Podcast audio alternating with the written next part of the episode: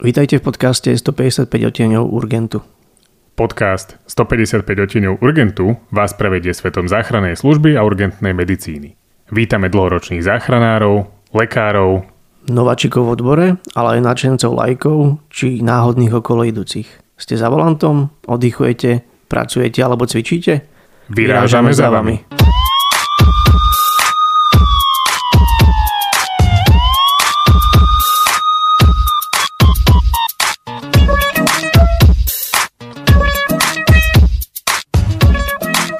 Ahojte, vítame vás pri ďalšom podcaste alebo ďalšom dieli podcastu s názvom 155 odtieňov Urgentu. Moje meno je Dušan Sopoliga a opäť sa k vám bude prihovárať môj kolega Patrik. Patrik, vítaj. Ahoj Dušan.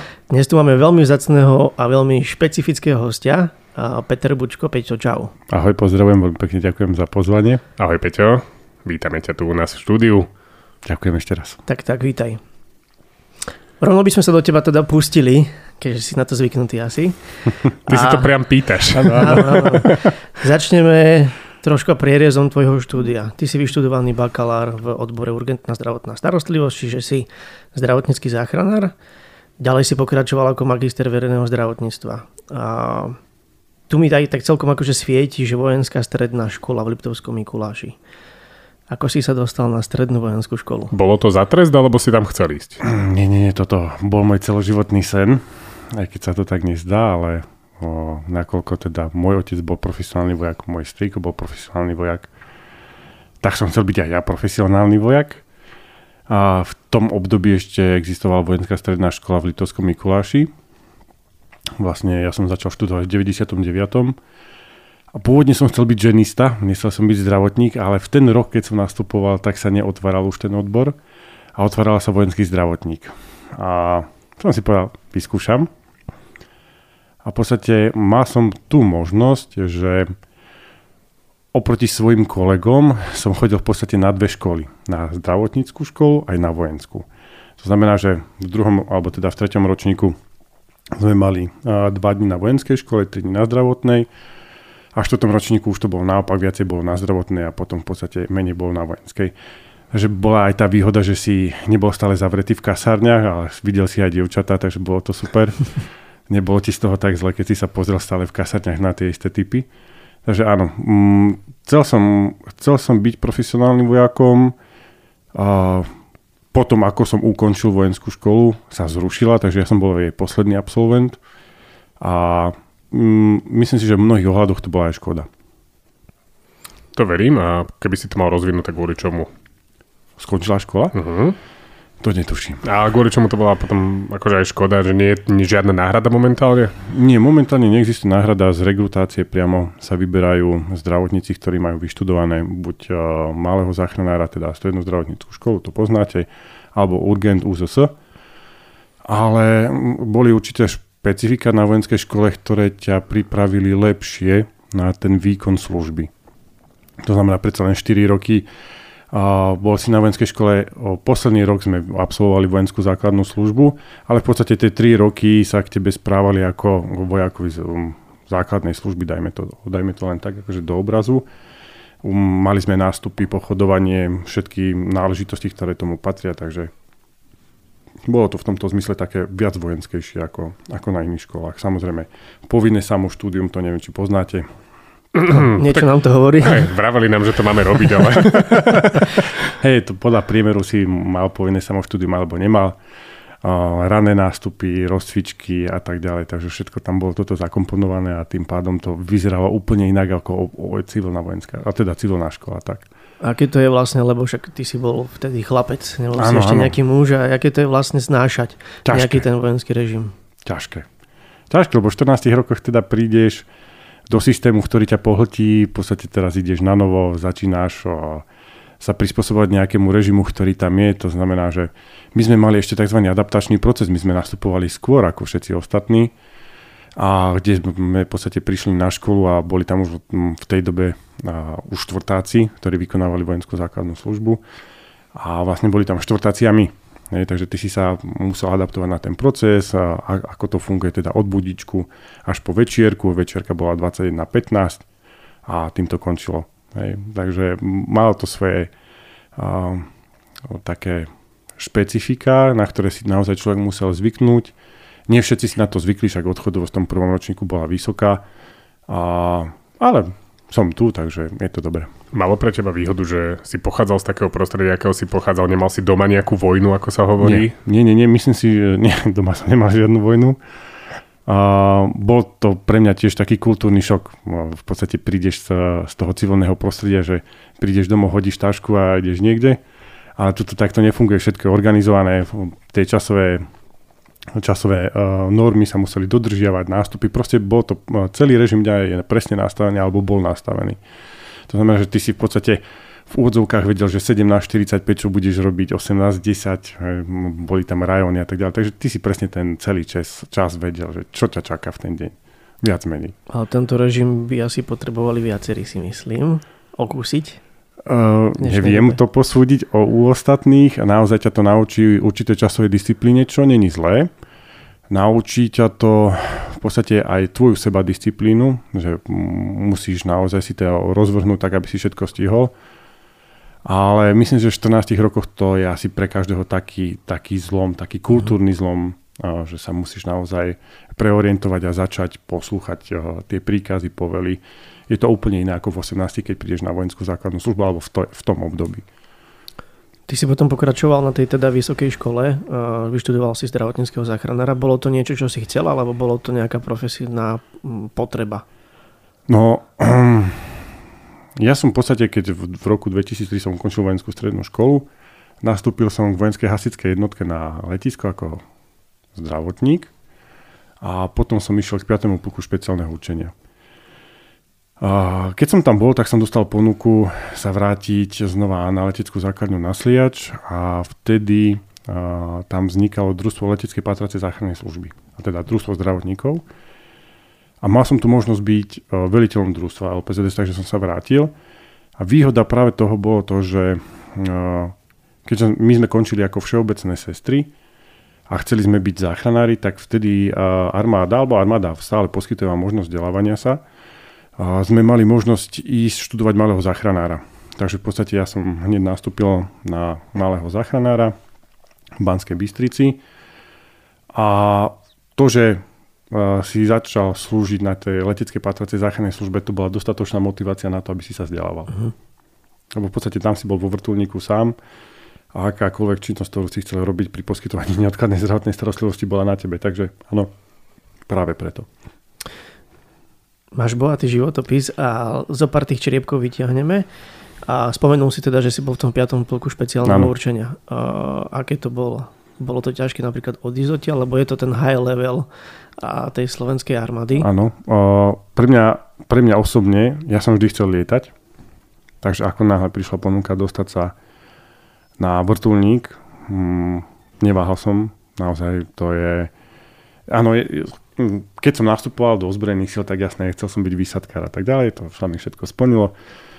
Ale mať možnosť lietať, uh, je, to, je to, pre mňa osobne to je doteraz akože najväčší zážitok. Uh, splnil sa mi sen, uh, aj keď som odtiaľ odchádzal, tak bolo to pre mňa dosť ťažké. Ale tá letecká patriaca záchranná služba bol, bola asi tá najlepšia činnosť, ktorú som v rámci ozbrojených síl robil. Aká tam bola náplň tej práce?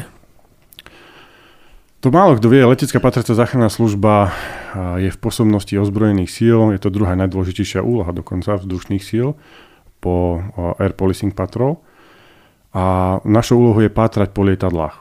To znamená, že vykonávame činnosť, záchranárskú činnosť, pátranie po lietadlách, ktoré sa ocitnú v stave núdze. A výborné na tom je to, že naozaj napríklad moja tretia služba, v podstate ako som nastúpil k leteckej patracej záchrannej službe, bolo hneď pár lietadla oproti letisku. Keď si zoberiete, mal som vtedy asi 20 rokov a mm, ty stojíš teraz na stojanke, vyhlasí sa signál, poplach a teraz utekáš k tomu, k tomu vrtulníku, počuješ, ako sa spúšťa mašina a čakáš na výzvu, ten adrenalín stúpa, si pripravený teda, že ideš zachraňovať a to ťa tak stále akože poháňa, motivuje. Druhá vec je aj tá, že boli v, tom čase boli tie posádky úplne úžasné. O, od zloženia tých ľudí, piloti, palubní technici, výsadkoví špecialisti, teda výsadková padaková záchranná služba, alebo aj, máme aj takú činnosť. Dokonca my sme ešte vtedy slúžili aj so zbrojármi. Boli to výborné posádky, výborné zohraté posádky a myslím si, že letecká patrická záchranná služba má vysoký štandard. Možno až tak e, momentálne, teraz, v našej pôsobnosti, má dokonca aj nadštandardné vybavenie oproti všetkým poskytovateľom zdravotnej starostlivosti. To je skvelé. A, a vieš to popísať aj pre tých, ktorí naozaj nemajú ani len tušenie, ako to funguje v podstate? A ako funguje letecká patrická uh-huh. záchranná služba? Celý ten systém. Ako to Ona... funguje? Ako, ako sa k vám dostáva hlásenie? Aké máte povinnosti? Ako máte výjazdovosť? Všetko, čo vieš. Vy... Stručne. Stručne. ja to skúsim úplne že zjednodušiť. Ak sa lietadlo ocitne stave núdze, vydá signál preber, prebere to v podstate nejaká služba, ktorá potom samozrejme, alebo letecká patrická záchranná služba je 24-7 nepretržite. Je v pohotovosti, má 3 pohotovosti, číslo 3, 2, 1. 3, keď nič nelieta, ale teda sa bavíme o vojenských lietadlách, 2, keď sa vykonáva činnosť v rámci ozbrojených síl a 1, keď už ideme teda na zásah. Sú tam aj časové nejaké normy, kedy ten vrtulník musí zlietnúť. Ale dôležité je v podstate vedieť, že my sme pripravení naozaj 24-7 kedykoľvek. A ako náhle dostaneme signál, zlietame, ideme na poslednú pozíciu, o ktorom vieme, že sa lietadlo nachádza alebo došlo k strate signálu, snažíme sa ho vypátrať, keď ho vypátrame, poskytujeme neodkladnú zdravotnú starostlivosť, samozrejme v súčinnosti s integrovaným záchranným systémom a, a našou, našou primárnou ale úlohou je na teda naozaj prísť, vyhľadať, poskytnúť tú neodkladnú zdravotnú starostlivosť a odozdať IZS. A má viac stanovišť na Slovensku? Nie, nie, nie. Je jedno stanovisko. Je jedno Ďakujem, áno, je jedno, je v Prešove. Kedy si boli dve, bol Sliač a Prešov. Potom v podstate, keď odchádzali vrtulníky z leteckej základne Sliač do Prešova, tak už to zostalo len v Prešove. Je to dostatočné? Mm. Akože Slovensko nie je veľké, ale predsa. Ide vždy o, o ten pomer letovej prevádzky, aký je momentálne 60 40, to znamená, že západ je 60-40 je východ. A určite by bolo super, keby to bolo viacej, len momentálne je teda také rozhodnutie, že je to v Prešove a tým pádom to tam zostane asi dlho. A teda vy ste, vy ste prístupní aj pre civilné letectvo, alebo teda aj pre civilné nejaké nehody, hej? O, áno, o, takto, o civilné nehody v zmysle toho, že sa stratili lietadlo, vyhľadávame áno, áno, áno, v tom áno. Uh-huh. Ale nie sme, nie sme tak primárne, teda my nie sme priamo primárne poskytovateľ zdravotnej starostlivosti, teda ako vrtulníková záchranná zdravotná služba. A my sme práve orientovaní na to vyhľadávanie, pátranie, naozaj to prvotné ošetrenie a už potom spolupracujeme s poskytovateľom zdravotnej starostlivosti na mieste kde ďalej pokračovala tvoja kariéra? A prečo, keď ťa to tak v podstate naplňalo, bavilo, že vravíš, že chcel si byť výsadkár, podarilo sa, patranie, akcie, adrenalín? no, dobrá otázka. Ďakujem. A, áno, áno, dobre trafil si. Uh, v podstate ja som zostal vo zbrojených silách do roku 2010, pokiaľ neodišli teda vrtulníky zo Sliača do Prešova. Samozrejme z rodinných dôvodov som teda opustil ozbrojené sily, lebo teda všetko som mal doma v Banskej Bystrici. A po desiatich rokoch znova, keď som slúžil záchrannú zdravotnú službu v Bratislave, to asi budeš vedieť. Tuším. som, áno, áno, je mi to jasné. Som sa vrátil v roku 2020 znova do ozbrojených síl a chcel som ísť znova na leteckú patraciu záchrannú službu a už v podstate mi to bolo aj jedno, že či to je v Prešove alebo nie, lebo tá väzba k tomu je veľká. Ale skončil som ako vedúci starší zdravotník vzdušných síl ale mám kontakt s leteckou patracou záchrannú službou. Teraz iný, nie som priamo vo výkone, už teraz sa snažím pomáhať tým svojim kolegom, ktorí sú tam. Teraz skrátke tvoja náplň pracovná je aká? Mojou v podstate úlohou vedúceho staršieho zdravotníka vzdušných síl je starať sa o podriadené útvary. To znamená, po logistickej stránke, aby mali materiál, teda snažíme sa komunikovať ich potreby. Samozrejme, my to posúvame vyššie, lebo je to veľmi dôležité Ďalej sú to štatistiky, nariadenia. Väčšinou je to administratívna práca, nie je to, že priamy výkon. Mm-hmm. Vykonávaš ale teda nejakú aj pedagogickú činnosť. Pochval sa aj tým. A, je to, to slovo, že pochváliť sa je veľmi zaujímavé, lebo Uh, tak ako vás chalani tiež naplňa niekoho vzdelávať, tak áno, som externým pedagógom Slovenskej zdravotníckej univerzity, teda fakulty zdravotníctva so sídlom v Banskej Bystrici na katedre UZS. A dostal som sa k tomu pred 5 rokmi, čirou náhodou, tak ako to vždy býva vo všetkom. A odvtedy som tam nejako pôsobím, teda snažím sa tam pôsobiť Uh, má, pre mňa to má väčší benefit možno, že ako pre tých študentov, ktorých vzdelávam, lebo tak asi viete, že ste, keď niekoho vzdelávate, musíte sa do toho pozrieť, musíte sa pripraviť a stále vás to niekam posúva. Druhá vec, je to také obojstranné, lebo mm, tí študenti vás tiež posúvajú niekam, dokonca niekedy musíš vysoko zaloviť vo svojich vedomostiach, aby si správne odpovedal, lebo tá zodpovednosť je v tom, že ako im to odozdáš, tak oni to budú odozdávať ďalej. A keďže sa nejedná, že postavím zle nejaký základ a potom ho zbúram, ale jedná sa o to, že tú chybu pri ľudskom živote môžeme urobiť iba raz a aj to je fatálna, tak o to tá väčšia zodpovednosť je. A áno, mnoho, mnoho vecí som sa naučil aj popri študentoch a, a berem to ako veľkú životnú skúsenosť.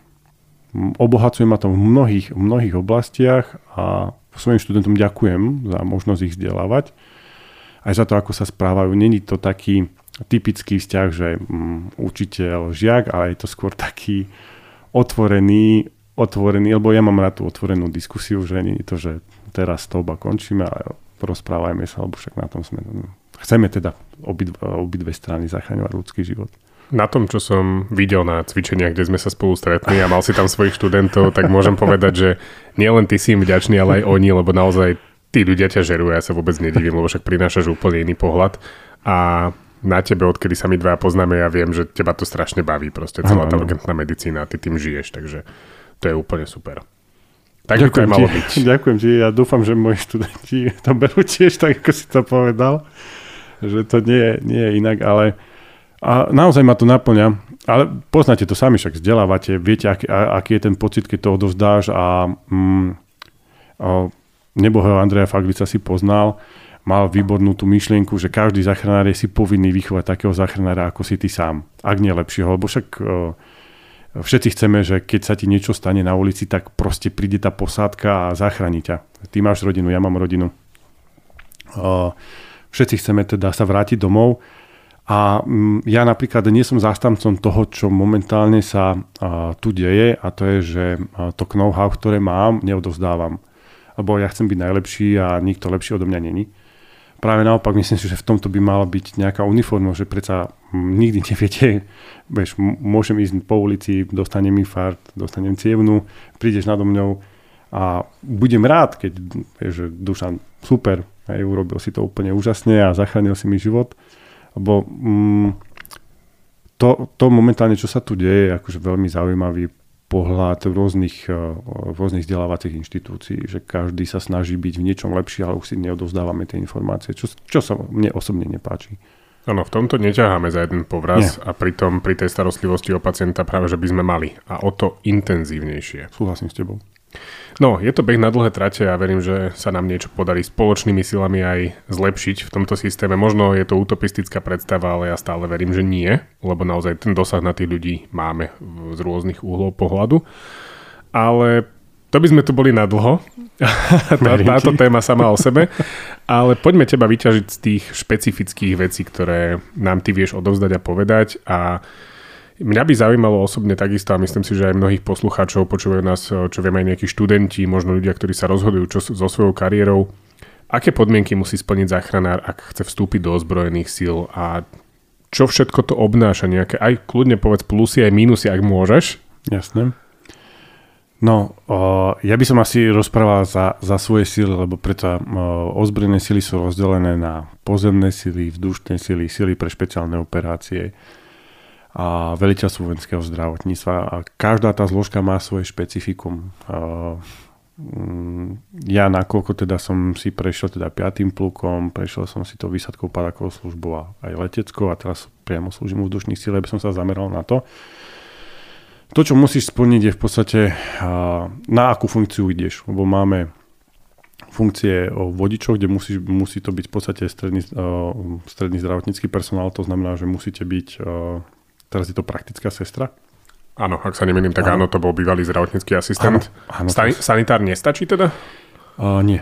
Musí byť aspoň teda praktická sestra. Áno, áno, áno. A tým pádom budeš zaradený na tú nižšiu funkciu a potom už čo sa týka toho stredného zdravotníckého personálu ako mladší zdravotník, zdravotník, starší zdravotník, tam už musíš mať minimálne teda buď uh, malého záchranára, teda bavíme sa o, to, o tej nastavbe, alebo, uh, alebo teda bakalár urgentnej zdravotnej starostlivosti, alebo ošetrovateľstvo bakalár, alebo magister. Tým pádom môže si, sa, môže si požiadať o funkciu zdravotníka do ozbrojených síl. Samozrejme prejdeš regrutáciou, po regrutácii ideš na základný výcvik, na základnom výcviku si 7 týždňov v Martine, potom pokračuje ďalší odborný výcvik, to sú ďalšie 4 týždne v Mikuláši, v Litovskom Mikuláši. A keď to všetko absolvuješ, tak už v podstate ideš v tých intenciách, ktoré sú ti dané na danej funkcii, to znamená, ak si mladší zdravotník u nejakého útvaru, tak sa venuješ tej špecifickej činnosti, ktorá tam je. Vo všeobecnosti je to rozdielne, pretože letecké základne sú iné ako u, u pozemných síl. My sa nikam nepremiesňujeme, my sme stále staticky viac menej a pôsobíme priamo na, na leteckých základniach.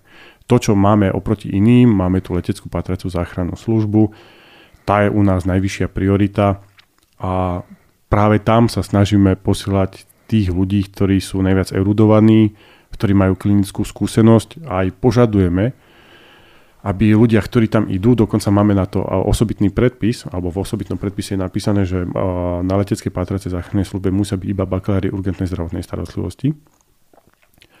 A požadujeme od tých ľudí, aby vykonávali klinickú prax u poskytovateľa zdravotnej starostlivosti. Tu ma zaujalo už viac vecí. Ten úvodný výcvik, alebo tá rekrutácia s tým výcvikom, to trvá teda približne 3 mesiace? No, ty si môžeš podať v podstate buď elektronickú prihlášku alebo v písomnej forme cez regrutáciu. Tam sú špecifika, ktoré musíš naplniť, to znamená, musíš doniesť životopis, na ktorú funkciu sa hlási. Je, je tam naozaj veľa tej administratívy, ktorá, ktorá sa musí sprocesovať, keď to je spravené. Je stanovený dátum, kedy ideš najprv na preskúšanie, to znamená, že ideš najprv urobiť telesnú, potom psychologické vyšetrenie. Keď si týmto prešiel, príde ti potom pozvánka na výcvik na, v podstate do základne na Martine. Tam si odbiješ svojich 7 týždňov, to znamená, tam prejdeš takou vševojskovou prípravou, to znamená, naučíš sa strieľať, hádzať granát, používať masku, topografiu, všetky tie v podstate základné bojové zručnosti, ktoré by si mal vedieť a potom podľa odborností sa odchádza k jednotlivým útvarom na odborný výcvik. To znamená, že u nás je pre zdravotníkov uh, takýmto pracoviskom práve Liptovský Mikuláš, kde 4 týždne naozaj sa teda venujete tej odbornej činnosti, to znamená, oboznamuješ sa s technikou, ktorú máme, špecifi- špecifickými činnosťami, teda máme bojovú záchranu, hromadné nešťastia, vojnová medicína. Toto všetko sa tam učí a potom, keď už prídeš na útvar, tak pokračuješ v ďalších odborných kurzoch. Zaujímavé, znie to teda veľmi pútavo a je ten priebeh toho príjmacieho konania taký, že to naozaj nespraví každý, keďže tam je fyzička, predpokladám zdravotné, teda nejaké vyšetrenia a tak ďalej. Žiaľ Bohu je. a žiaľ Bohu je, lebo máme uh, napríklad výborných zdravotníkov, ktorí sú naozaj veľmi dobre erudovaní a s klinickou skúsenosťou úžasnou, ale neprejdú fyzickými testami alebo psychologickými testami a tým pádom sú pre nás nepoužiteľní, čo je, čo je škoda. A žiaľ Bohu, je nutné konštatovať, že tá fyzická zdatnosť uh, išla strašne dole. Všeobecne u ľudí. Vše, vše, všeobecne asi u ľudí ale my sme, tak, my sme tak špecificky, však to poznáte, že nedostatok zdravotníkov je všade a ešte o to viac takých, ktorí kondične dokážu aj zabehnúť, aj, aj niečo spraviť. Je ich tak málo, že naozaj nám do tej armády vstupuje veľmi málo zdravotníkov. Je tam aj nejaký že vekový strop pre tých uchádzačov, že napríklad, čo ja mám hm. teraz 30, nie je už neskoro pre mňa? Nie, nie, nie, vítaj, poď. nie, nikam nie, tu ostaneš. Má, máme výnimky, o, tak, ako sme, tak ako som povedal na začiatku, že naozaj my sme to špecifikum, že nás je tak málo, o, že máme výnimku. môžeš vstúpiť. Teraz nechcem povedať niečo, čo není pravda, ale myslím si, že to je do 55. roku je, hmm. je v podstate nejaká, nejaká možnosť vstúpiť pre zdravotníkov. A teraz som si neistý, to poviem otvorený. Toto všetko ale sú, je kopec informácií, že ten človek naozaj musí splňať to, že je bakalár urgentu, že je zdravý po fyzickej, psychickej stránke, čo je už dosť veľa problémov ano. samo o sebe. Plus dajme tomu, že nejaký dobre vysoký, ale predsa len e, vekový limit. Máte dosť ľudí? Zvládate pokryť nejaké základné služby, ten bazál, ktorý by mal byť v podstate u vás? Ja to neviem, ako to je u iných síl, ja budem hovoriť za svoje teda síly. A my momentálne Mm, keď sa akože na to pozriem, máme neobsadené len tri funkcie hej, v rámci akože vzdušných síl, čo je úplne super. A v podstate mm, to, že my sme práve tak špecificky, či už leteckou patracou záchrannou službou alebo to, to, tými obveziskami, ktoré sú stále statické, že nikam v podstate sa nepremiesňujú alebo nevykonávajú nejaké iné e, činnosti ako u pozemných voziel alebo úsil pre špeciálne určenia, tak tých zdravotníkov sa nám hlasí pomerne dosť. Aspoň teda k nám. A preto v podstate tá neobsadenosť tých voľných funkcií je tak, taká nízka. Čo ich motivuje? Čo je podľa teba takým lákadlom? No... Lebo zohnať... O, dovolím si povedať, že zohnať šikovných záchranárov do terénu do klasickej pozemnej sanitky alebo na urgentný príjem je dnes problém a tým, že u vás musia splniť viac špecifík a vraví, že máte v podstate naplnené stavy a stále sa hlásia, čo je skvelé, však to je len dobré. Čo je takým lákadlom? No, určite to je mzda, to je jasné. Môžeme si to povedať na rovinu. Áno, áno. Je to, to až taký markantný rozdiel? A v úvode, ako v úvode v tom výcviku uh, uh, je to, je to iné, lebo no, tam počas toho výcviku je, je to naozaj ta, také minim, minimum toho, čo, čo dostaneš a v podstate ten plný plat podľa hodnosti a funkcie ti nastupuje až po skončení odborného výcviku, keď sa dostaneš. A samozrejme, že s tou funkciou a hodnosťou ti stúpa aj tvoja mzda alebo tvoj plat. A áno, po, samozrejme my ešte každým rokom máme svoju a nám prichádzajú teda percentá, o ktoré sa ti zvyšuje, e, zvyšuje tam mzda. Takže áno, zarobíš viacej ako zdravotnícky záchranár u poskytovateľa zdravotnej starostlivosti.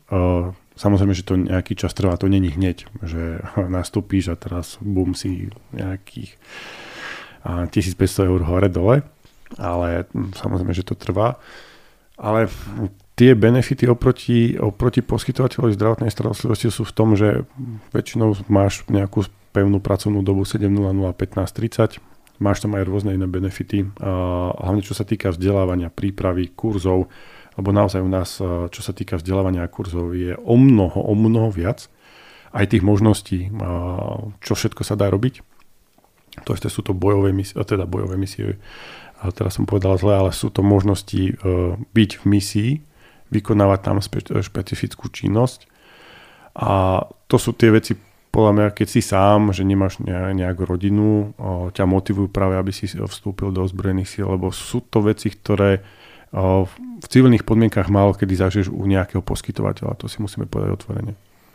Čiže je možnosť, že budem zdravotnícky záchranár niekde u vás, napríklad v Prešove a môžem sa dostať niekde aj na misiu, hej, do zahraničia. Ty sa môžeš dostať z ktoréhokoľvek útvaru do, do misie, ale a skôr ide o to, že uh, aké, uh, aké potreby sú na dané funkcie. Napríklad, keď sa budeme teda baviť, že by si išiel do toho Prešova, že by si bol príslušník leteckej patracej záchrannej služby, tak v podstate my máme predpis alebo normu, volá sa to NATO stanak 3745, má to niekoľko verzií a ten, tá norma je u nás implementovaná v rámci služobnej pomocky a tam je aj špecifikum toho výcviku a tam je napríklad výškové práce, sú tam práca alebo s podvodným dýchacím prístrojom EUBA, na čo sú naviazané potápacké kurzy, práca s člnom, vysadkové, alebo teda núdzové opustenie lietadla ukončené výsadkovou prípravou, teda so skokom.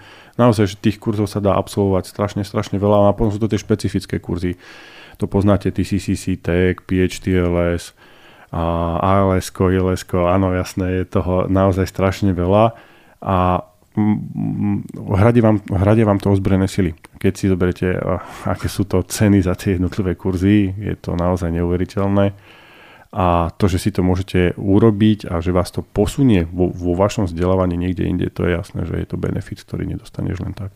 K tým kurzom by ma zaujímalo, že máte nejakú povinnosť si ich robiť, alebo máte potom ešte nejaký iný benefit z toho, že si ich človek spraví, je nejak oddiferencovaný človek, ktorý má... Lebo mne stále udiera do očí, ja mám pred sebou ten tvoj životopis a ty tu máš napísaných 51, slovom 51 absolvovaných kurzov. Ja fakt nechápem, ako sa toto dá vôbec stihnúť. Od základky. A, áno, alebo už od prenatálneho vývoja, neviem. Ale naozaj ty toho máš za sebou strašne veľa a si tým pádom oddiferencovaný nejakým spôsobom od kolegov, ktorí napríklad nemajú záujem, alebo máte vôbec takých, čo nemajú záujem? Mm, nie, nie, nie, práve mm, záujem je, lebo to čo, to, čo prišlo v podstate s novým velením, lebo mám aj novú náčelničku zdravotníckej služby, aj v podstate na veliteľ slovenského zdravotníctva je obmena, čo sa týka veliteľov. Momentálne všetci chceme, aby tá, tá, eru, tá erudovanosť tých zdravotníckých pracovníkov bola vysoká. Keďže my nemáme vlastnú vzdelávaciu ustanovizeň, ktorá by, eh, ktorá by naozaj poskytovala takéto kurzy, tak tieto kurzy eh, vy, vykonávame v civile a do, snažíme sa dodržiavať práve že tie parametre, ktoré sú tam dané. A je to výborné, lebo hm, tí ľudia sú nútení sa vzdelávať, sú auditovaní, to znamená, že ten kurz nedostaneš len za to, že tam prídeš, ak to poznáte.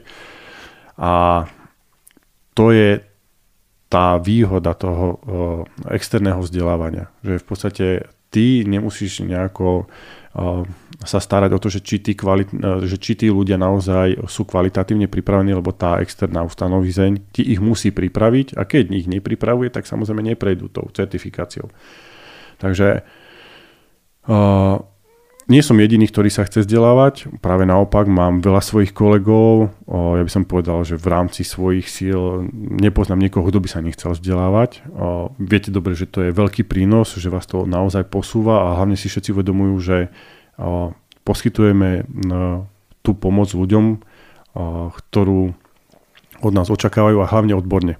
Nikoho nechceme zabíjať, samozrejme musíme sa posúvať aj my v tom, a aké sú nové trendy, a momentálne vojna na Ukrajine nám ukazuje, že čo všetko nám treba zmeniť, ako máme postupovať. E, viete sami, že udalosti s hromadným postihnutím osôb tiež e, stále napredujú v mnohých častiach, už či už je to používanie dronov triedení a tak ďalej.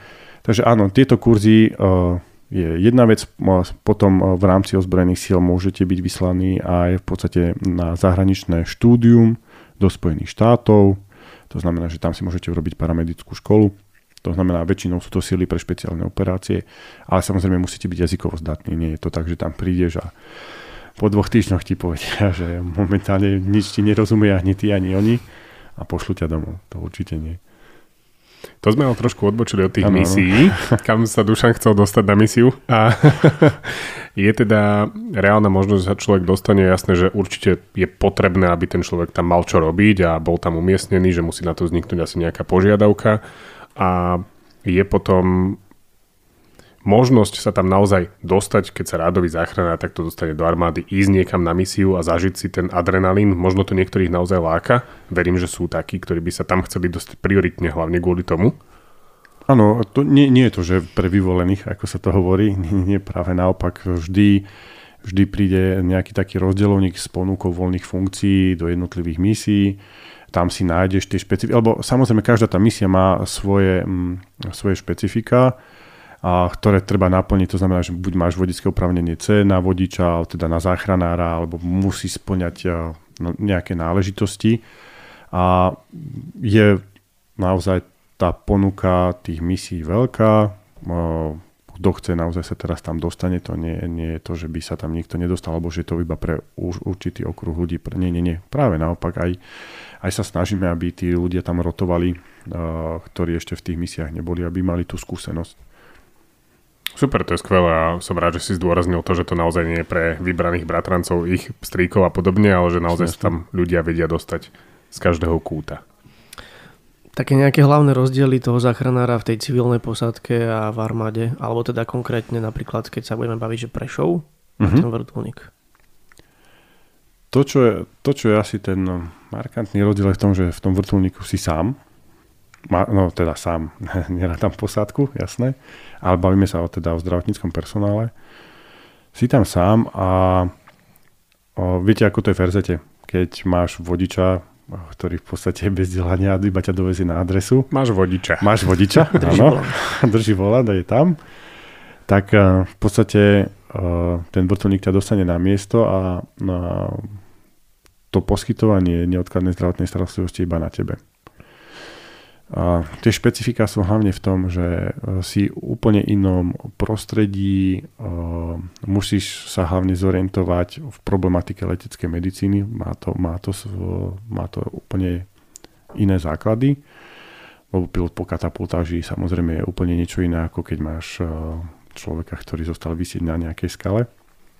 Takže tam musíš vedieť, ako ho hlavne zachrániť a hlavne ako mu nezničiť život. A potom je to určitá taktika, ktorú by si tiež mal vedieť. Nie je to len uh, o tom, že teda si zdravotnícky pracovník, lebo samozrejme my vykonávame aj tú vojenskú činnosť. To nie je len o tom, že sme zdravotnícky personál a už sa venujeme len úzko teda na tú urgentnú zdravotnú starostlivosť, ale sú to aj určité tie taktické činnosti práca s navijakom v, v podvese, keď, si, keď musíš vedieť dobre zlaňovať a naozaj musíš vedieť dobre zlaňovať, lebo o, niekedy ten neprístupný terén ti to nedovolí, potom je to, v, o, keď si v podvese s tým vrtulníkom, je to naozaj veľká zábava, keď to tam lieta a, s tebou. A, no a treba, ako by som to povedal, tá, to, ten, naj, ten najväčší rozdiel je v tom, že my nie sme poskytovateľ zdravotnej starostlivosti. To znamená, že my urobíme úplne všetko, čo sa len dá na tom mieste, aby sme eh, naozaj zachránili ten ľudský život a už len potom v podstate odozdávame a tej zložke, ktorá tam väčšinou je, teda väčšinou je to vrtulníková záchranná zdravotná služba alebo poskytovateľ nejakej zdravotnej starostlivosti, teda záchranka. Takže v tom je ten rozdiel. Čiže ten záchranár je viac menej také, že one man show a potrebuje Tak. sa spolahnúť na seba viac ako asi v civilnom svete. A ako je to vlastne potom s kompetenciami? Vravel si, že to vybavenie máte istotne lepšie ako, ako my civilné zložky a kompetenčne? Kompetenčne my ideme v podstate takisto ako vy, a to znamená tiež kompetencia 2, 3, 4, a, ale tak u nás sú štvorky porozdávané, ale nie na základe toho, že tu máš, nech sa ti páči a rob. Nie, nie, nie, tiež, tiež e, tí ľudia sú preškolení a pomerne dosť často, alebo teda aspoň sa snažíme v rámci, v rámci vzdušných síl stále e, na tom pracovať. Uh, one man show, no musí to byť one man show, lebo je tam sám, musí sa naozaj na to spolahnúť a viete sami, že keď niekde prídeš a niečo nevieš, tak uh, si v úzkých a teraz no, všetci na teba pozerajú a chcú od teba nejaký výkon. Takže ak nie si pripravený, tam sa ti to strašne vráti. A už není čas na to, aby si spravil nejakú opravu, že skúsime to úplne nejak inak. Práve naopak, ten pokus je stále iba jeden. Viac, viac už nedostaneš. Tam keď si v teréne asi ani Google ti nepomôže, ani signál nebudeš mať a nie to ešte priestor. Áno, áno, že ten Google, Google ti pomôže, keď nevieš, že v podstate vyroluje ti nejaké nežiaduce účinky alebo odporúčanie a už ideš podľa toho, nie, žiaľ Bohu.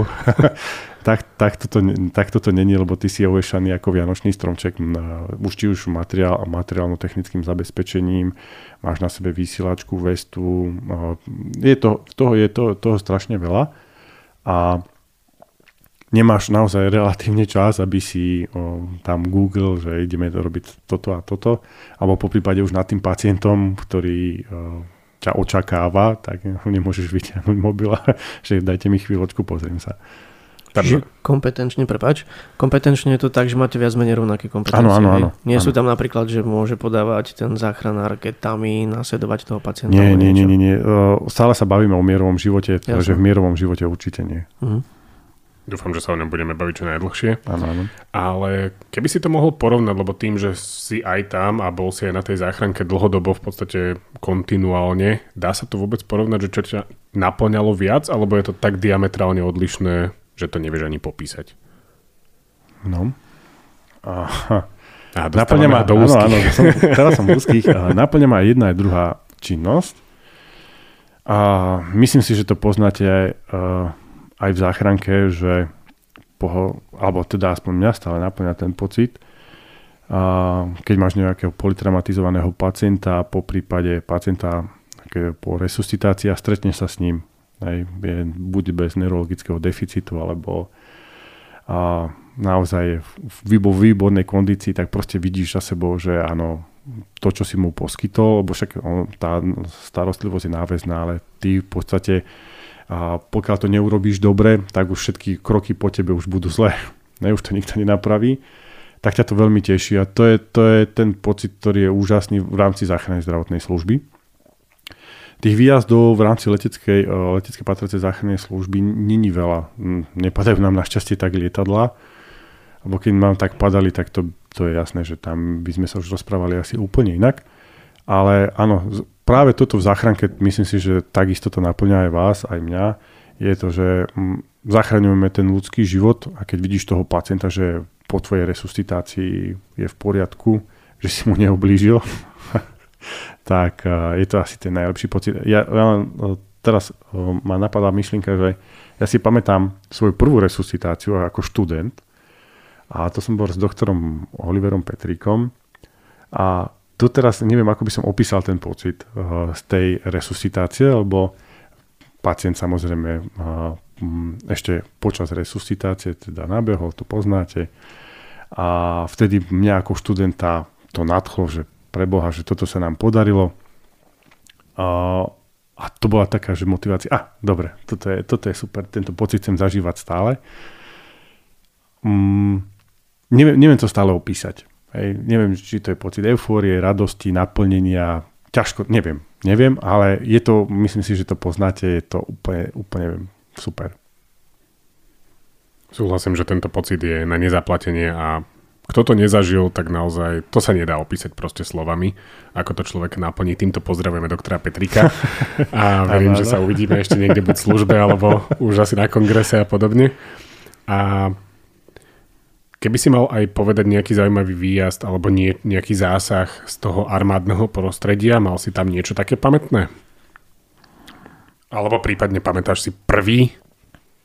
No, ten prvý, to čo, to, čo som ti hovoril, že moja tá tretia služba hneď na vrtulníku, lebo ono zase naozaj tie lietadla Čiže v tretej službe bolo... V tretej, áno, áno, v tretej službe mi padlo, padlo o, lietadlo.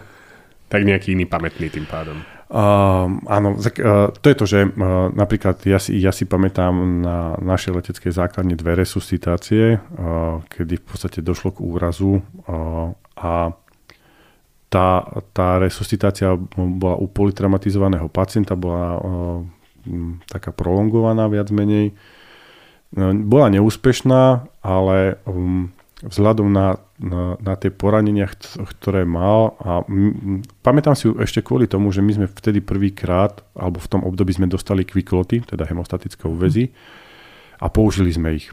Ja preto si to pamätám, že to bola veľká taká rarita aj v rámci ozbrojených síl a tiež som bol, myslím, že veľmi milo prekvapený, ako, ako to fungovalo. Teraz bože chrán, že by som robil niekomu reklamu, lebo, ale prečo si to pamätám? Lebo sme, sme ich použili a aj to bola taká naozaj veľmi náročná resuscitácia, lebo bola to, bolo to pod voz, vozidlom. V podstate my máme tiež také iné vozidla, teda bolo to pod zilom, kde sme, ho, kde sme toho pána resuscitovali, teda profesionálneho vojaka a nepodarilo sa nám to. Takže um, aj na útvare zažiješ resuscitácie, tak ako e, všade inde. Aj my, aj nám sa stávajú úrazy Tiež náš zdravotný stav aj napriek tomu, že sa stále, teda máme ročné prehliadky, a teda tých prehliadok máme viac než dosť, tak sa ti to stane. Hej, niekedy žiaľ Bohu. Tak ako všade. Tak vy okrem takýchto až extrémnych prípadov, aj keď cvičíte, tak určite sa stávajú nejaké úrazy, či už je to na lešti alebo na útvare. Ano, ano. Takže tam musíte byť tiež vždy pripravení správne zasiahnuť. Máme tak, preto chodíme zabezpečovať tieto činnosti, či to je hod granátom, strelby, naozaj je, je tých úloh viac než dosť. Každá, každá, máme napríklad, keď idú potápači v Seredi si robiť svoju činnosť, že naozaj človek sa stretne s rôznymi druhmi zabezpečenia. A tak ako viete, že urgentná medicína vám dáva paletu neuveriteľných možností, ktoré potrebuješ zabezpečovať A nie je to, že takú, že toto je iba interná časť, chirurgická, tak potrebuješ vedieť od A po Z všetko, aspoň z niečoho troška. Tak to isté aj v armáde, že v podstate potrebuješ vedieť, ako, ako fungujú tí potápači u letecké, ako to je, ako, ako to je u pozema, ako síly pre špeciálne operácie. Že každý máme to svoje a, a v tom danom odbore musíš, musíš byť naozaj dobrý. Čo sa týka o, ľudí, ktorí nás počúvajú, počúvajú aj takých, ktorí naozaj netušia, ako to funguje u vás, ale vieme už teda, že máte vlastných záchranárov, máte vlastných lekárov v armáde. Čo s takým človekom, ktorý sa dostane k nejakému pracovnému úrazu, napríklad na cvičení sa zraní, čo s ním ostáva vo vašej starostlivosti, alebo ide čisto len do vojenskej nemocnice, alebo ho môžete predať aj civilom, prípadne je rozdiel, ak je zahraničný, ak je Slovák? No, tým, že nie sme poskytovateľom zdravotnej starostlivosti, my okamžite, alebo teda bezodkladne kontaktujeme teda tiesňovú linku 155 a teda normálne postupujeme v zmysle legislatívy, tak ako to je. Ale my, samozrejme, keďže sme zdravotníckí pracovníci, tiež vykonávame do, tú neodkladnú zdravotnú starostlivosť, tak najlepšie ako vieme. A samozrejme, keď príde poskytovateľ zdravotnej starostlivosti, toho pacienta odovzdáme a už potom tá následná zdravotná starostlivosť ide v rámci etap, hm, kde sa nachádza. Ak, ak je to niečo špecifické, a či je to, hm, no, aj keď je to profesionálny vojak, tak ide samozrejme do najbližšieho zdravotníckého zariadenia, tak, tak ako to je štá, štandardne. Čiže tam v tom nie je rozdiel vôbec? Nie, nie, nie, nie, nie, mhm. nie. Super. A čo sa týka tvojho útvaru, aby sme mali lepšiu predstavu, popíš nám nejaký tvoj pracovný deň. Ako to u vás vyzerá? Vral si, že 7.00 a 15.30, no. niekedy medzi tým určite obed. Čo by nás mohlo s Dušanom lákať naozaj dať si životopis? a ja som skôr taký administratívny pracovník, tak... A, tak nič. A ja mám naozaj veľa administratívy. Nie je to, nie je to že som priamo v teréne, teraz už nie som teda priamo v teréne. A môj deň je väčšinou o veľa tabulkách, veľa nariadeniach, o v podstate pripomienkovaní predpisov, o tvorbe predpisov, Používate to... Excel? Ak používate o... Excel, idem ku vám. Excel je u nás, by som priam povedal, že najviac dôležitý zo súborov, ktoré, ešte PowerPoint samozrejme, to je jasné, Určite. ale Excelovské tabulky to ťa nepustí. Musí byť. Musí byť, jasné. Um, len akože ja by som nemal byť tým typickým prí, príkladom toho, lebo ja som naozaj tá administratívna myška, ktorá, ktorá spracováva um, nejaké údaje a posiela ich ďalej, lebo Samozrejme, ja mám tiež svojho veliteľa, ktorý musí byť informovaný o tej činnosti, ktorá sa vykonáva. Taktiež je to o očkovaniach, o lekárskych prehliadkách. Je naozaj toho veľa a tieto údaje, tak ako máš v podstate námestníka pre zdravotnú starostlivosť v záchrannej zdravotnej službe, tak v podstate my to tiež odozdávame vyššie, ja to odozdávam svojej náčelničke. Potom sú podklady, ktoré sú pre veliteľa. Ale naozaj, keď ráno prídem e, do roboty, hneď úplne prvé, ako otvorím dvere, zapnem si počítač a otvorím si teda e-mailovú schránku, aby som, aby som teda videl, že aké úlohy prišli, lebo tie úlohy prichádzajú stále, nepretržite. A samozrejme musíš vykonávať e, nejakú písomnú činnosť nariadeniam, aby tie útvary vedeli, kde sa majú dostať, kedy sa tam majú dostať, čo si majú so sebou zobrať a v podstate ten mikromanagement, keď sa to tak zobere, toho, tých vlastných síl. Takže ja som naozaj tá administratívna alebo administratívny spracova, spracovateľ týchto údajov, ale chalani, ktorí sú na útvaroch, tak tí už vykonávajú tú činnosť priamo. A ako vyzerá teda potom ten taký klasický pracovný deň klasického vojenského záchranára niekde na útvare? Um, no, Čaká na výjazd? Nie, nie. Tiež by, ako toto raz dúfam, že, uh, že raz príde a že tiež sa dostaneme akože k poskytovaniu zdravotnej starostlivosti. Lebo ja si myslím, že my máme tiež kvalitný personál, ktorý by naozaj vedel v mnohom priniesť také know-how do, do tejto siete. Ale keďže ešte momentálne to nebude, takže je to úplne relevantné, ale ten typický je, že naozaj ráno väčšinou začínajú tie porady. To znamená, že majú svojich vedúcich starších zdravotníkov alebo náčelníkov UVZIS, ktorí s nimi prejdú celý ten deň, čo ich čaká, kto musí čo ich zabezpečiť. kto má akú prípravu, lebo teda naši zdravotníci musia, teda zabezpečujú očkovania, rôzne činnosti ako strelby, výcvik, výcvik príslušníkov CLS, potom sú to základné bojové zručnosti. Naozaj tých úloh je viac než dosť a tam sa rozdelia na tej porade, kto čo ide zabezpečovať, či je naozaj materiál pripravený, či sú sanitné vozidla aj sú pripravené. A po rozdelení každý ide podľa tej činnosti, ktorú má. Potom je obed, a samozrejme, že ešte potom je tam, že môžeš, máš teda telesnú prípravu, hej, to je mm, no, väčšinou dvakrát do týždňa, kedy zvyšuješ svoju kondíciu odborne. Potom máš možnosť aj jazykovo sa vzdelávať, lebo môžeš teda o, o, ísť na stanak, to je v podstate u nás nejaký toho ekvivalent toho jazykového vzdelávania. Takže úlohy viac než dosť. chodia aj na nejaké stáže, napríklad do sanitiek civilných? Áno, máme predpis my musíme mať na všetko predpis, to nie len tak, že ja sa zmyslím a idem. A podľa svojho vzdelania a, máš tam počet klinických dní, ktoré musíš absolvovať u poskytovateľa zdravotnej starostlivosti. V našom prípade to je Ústredná vojenská nemocnica Ružomberok, alebo potom je to záchranná zdravotná služba Bratislava alebo záchranná zdravotná služba Košice. A tam chodia v podstate profesionálni vojaci, teda zdravotníci, vykonávať túto klinickú stáž alebo klinickú prax. Lebo poznáte to sami, ako náhle nemáš klinickú prax, môžeš byť úplne úžasný teoretik, ale prakticky nepichneš periférny venozný kateter a tvoje vedomosti končia. Stáž znamená, že sú členmi ako tretí člen posádky, alebo sú tam kvázi ako záchranári? Ako tretí člen. Ako tretí člen. Ako tretí člen.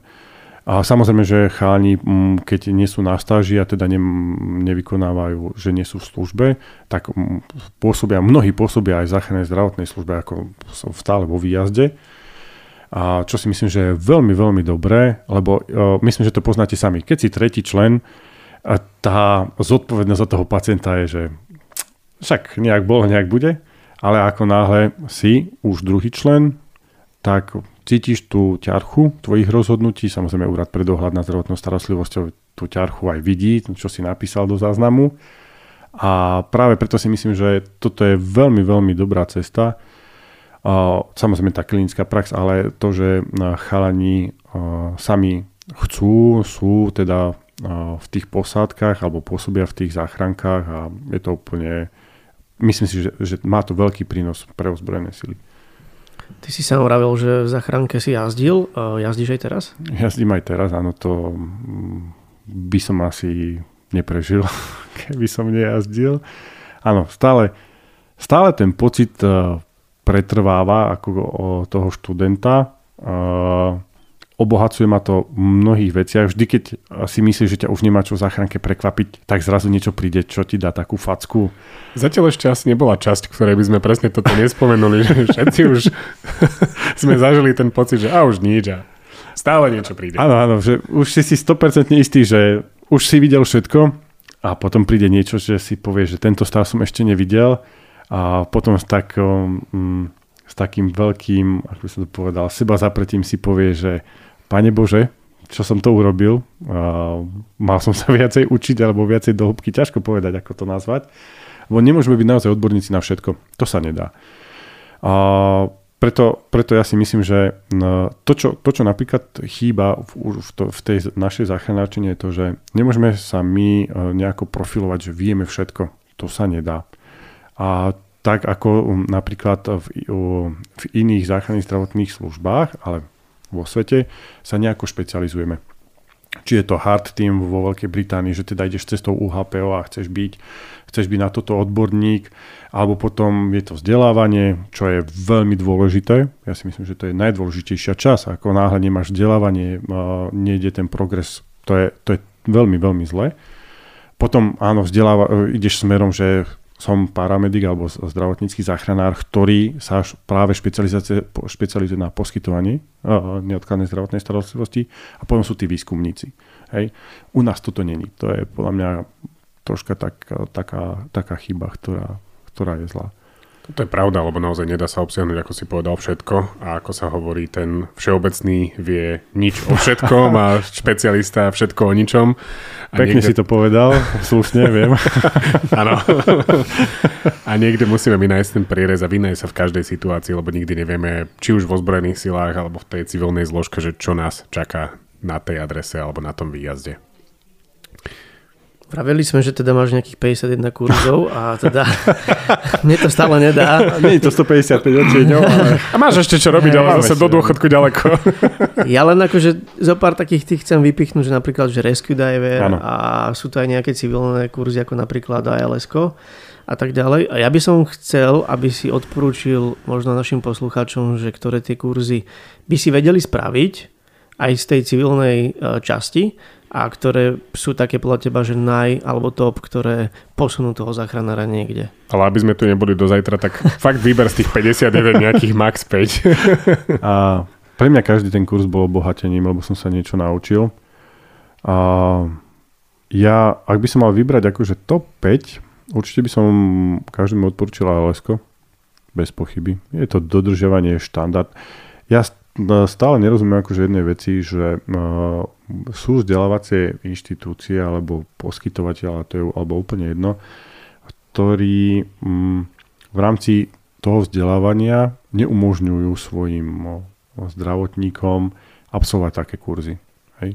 Myslím si, že v tomto máme byť uniformní, či sa stretne taký poskytovateľ, taký, stretneš sa so mnou, teda, alebo s, ko- s mojimi kolegami zo zbrojených síl, mali by sme uniformne postupovať, veď to je našim cieľom. Takže ak uniformnosť a jednotnosť, teda v tých, to je to isté, ale v tých kurzoch, tak ALS určite áno, teraz poviem sa Advanced Life Support. A z môjho uhla pohľadu, lebo ja sa teraz budem pozerať aj na tú inú časť, sú je to TCCC, a naozaj nikomu nerobím reklamu to, aby, bolo, aby som to zdôraznil, ale proste to sú tie kurzy, ktoré si myslím, že ti naozaj niečo dajú. Určite to je tak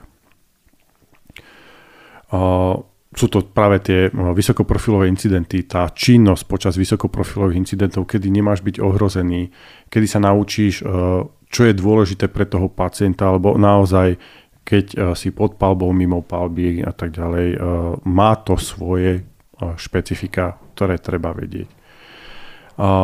Veľmi sa keď, keď to sú akože z tých odborných, to sú tri, eh, čo sa týka eh, tých, ktoré sú akože výškové práce a tak ďalej. Tiež, tiež, sú to, hm, tiež to bol pre mňa veľmi dobrý kurz, lebo ty si uvedomíš, že keď si na tom lane a ako veľmi záleží na tom, ako si skontroluješ pomôcky, ako to máš nachystané. Keď tam zostaneš vyššie, čo asi prežíva ten pacient. Pre mňa ešte výborný kurz, eh, výborný kurz bol, bol používanie dronu pri mimoriadných udalostiach alebo pri udalostiach s hromadným postihnutím osôb.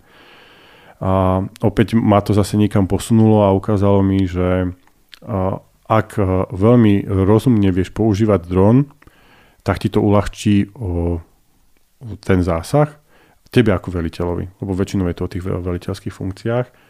A z tohto pohľadu ma to zase niekam posunulo. Je síce pravda, že u nás sa to ešte nepoužíva, alebo by som povedal, že u nás je to úplne v plienkach, tak by som to nazval. Ale tam, kde, tam, kde to je, majú s tým výborné výsledky. To verím a som veľmi rád, že si povedal, že každý jeden kurz z tých 51, ešte to párkrát možno spomeniem, ťa obohatí, lebo s tým ja plne súhlasím.